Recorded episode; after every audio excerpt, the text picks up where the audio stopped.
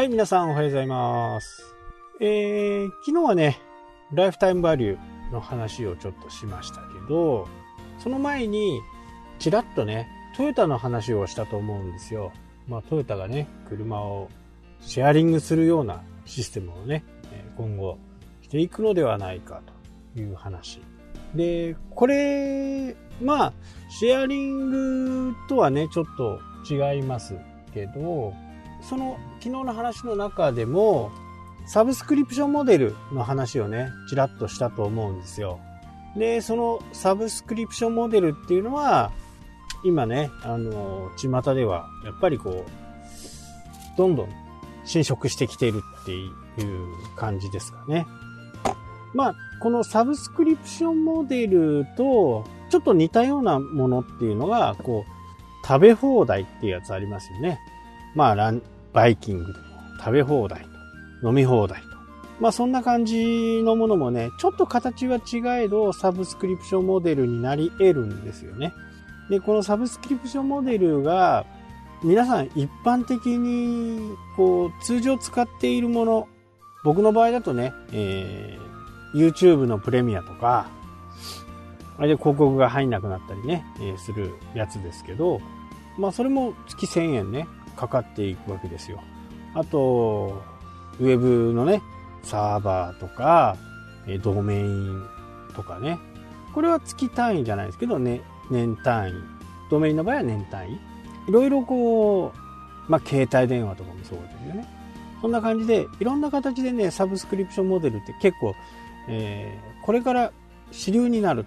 昨日言ったね、ライフタイムバリューもそうなんですけど、計算しやすいんですよ。とにかく。ましてや携帯のようにね、に前の携帯の契約のように2年縛りとかっていうと、やっぱりね、えー、2年間は解約しない。まあ解約すれば1万円かかるのかな。一般的にはね。まあそういったものもありますし、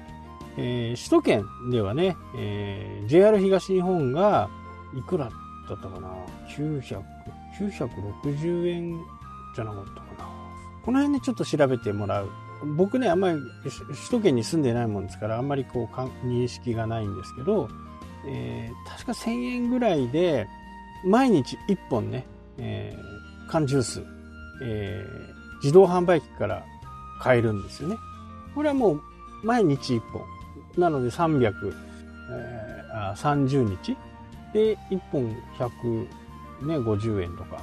すると、それだけでもなんかお得感がありますしね。えー、そういったモデルが始まったり、このサブスクリプションモデルは、どんどんね、この世の中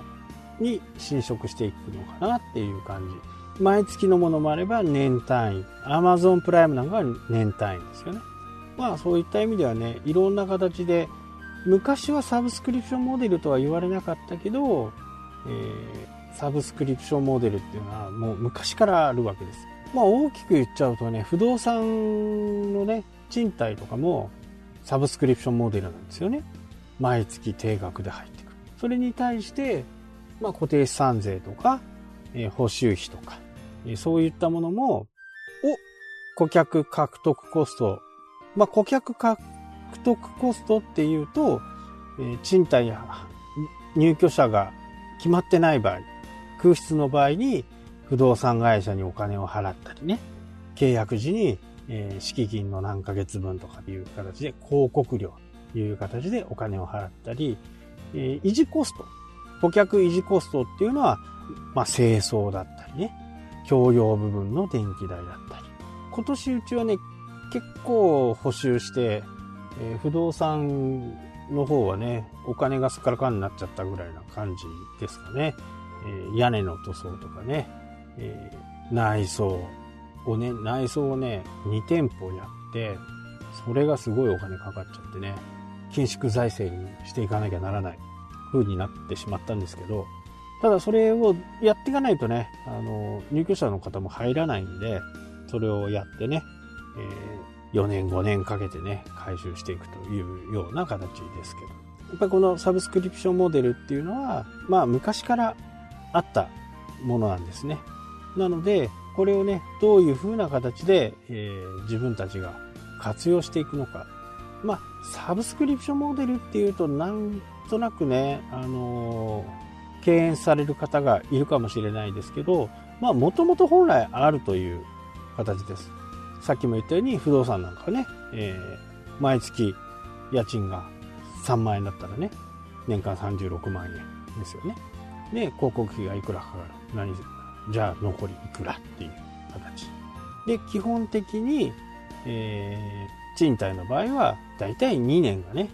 契約期間ですから、2年前に出た場合は、敷金返さ返しませんのでね、2年間を超えて借りた、借りているっていう人に関しては、お返しするんですけど、ここの部分の2年間っていうのは確定するものですから、比較的計算がしやすい。知らず知らずのうちにね、皆さんこう、サブスクリプションモデルの中に入っている。まあ、お月謝なんかもそうですよね。何か教室の月謝とか、そういったものとかっていうのもね、サブスクリプションモデル。まあ、JR 東日本はね、ちょっと皆さんもちょっと調べてみるといいと思うんですけど、毎日飲めるとかね、え、美容室とか、あとは、女性の場合ね、洋服だとか、なんちゃらクローゼットとかっていうのは確かあるはずなんですけど、あとはカメラも始まりましたし、車も始まると思いますしね。あと、え賃貸もありますよね。月ね、4万円だったかな ?6 万円だったかな払うと、そこの提携している全国にあるワンルームマンションみたいなところ、どこでも1週間、1週間区切りなんですけど、1週間単位で借りれるというようなね、ところがあったりします。まあこれはなかなかね、面白い試みで、まあただ資本がね、なかなかないとうまくいかないのかなっていうふうにね、え思っています。えー、おかげさまでね、えー、民泊の方は順調に来ててね、え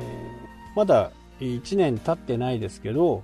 もうそろそろ上限のね、え180日っていうのね、上限に来そうなんで、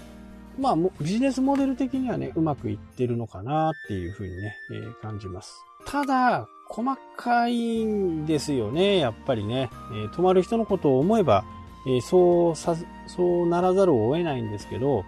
えー、ちょっとしたことでね、メールが来て、そこのか、メールの返すっていうのがね、仕事になっちゃってるかなっていう感じがしますね。で、来てしまえばね、え、いいんですけど、やっぱり来る前の不安をどう取り除くかっていうことはね、非常に大切ですね。まあそういったところには、え、YouTube を活用したりしてね、オーナーさん、まあホストと呼ばれるものですけど、えホストさんの顔を出してね、宣伝すると。で、安心してもらう。で、部屋の中も動画で撮っちゃう。で、こういうところ泊ま泊まりますよとか、こういうところになりますよとか、駅からこうやって来てくださいねとかっていう風にね、やると、そこからね、どんどんこう、問い合わせが来なくなったり、またその中国系の方だとね、中国語でね、書かれているレビューとか、そういったものを見て、また中国人が安心して、えー、予約を入れるというような形でね、これメールですけど、多分変な中国語にはなってるとは思うんですけど、そういったこう、やり取りをしていく中でね、うまく通用できているかなというふうに感じます。まあ、細かく、その、売上だけではなくてね、売上に見えないえー、ちょっとした細かいこと、そういったことをね、しっかりやっていくことで、売り上げがね、少しずつ上がっていくのではないかなと思います。はい、というわけでね、今日はこの辺で終わりたいと思います。それではまた。したっけ？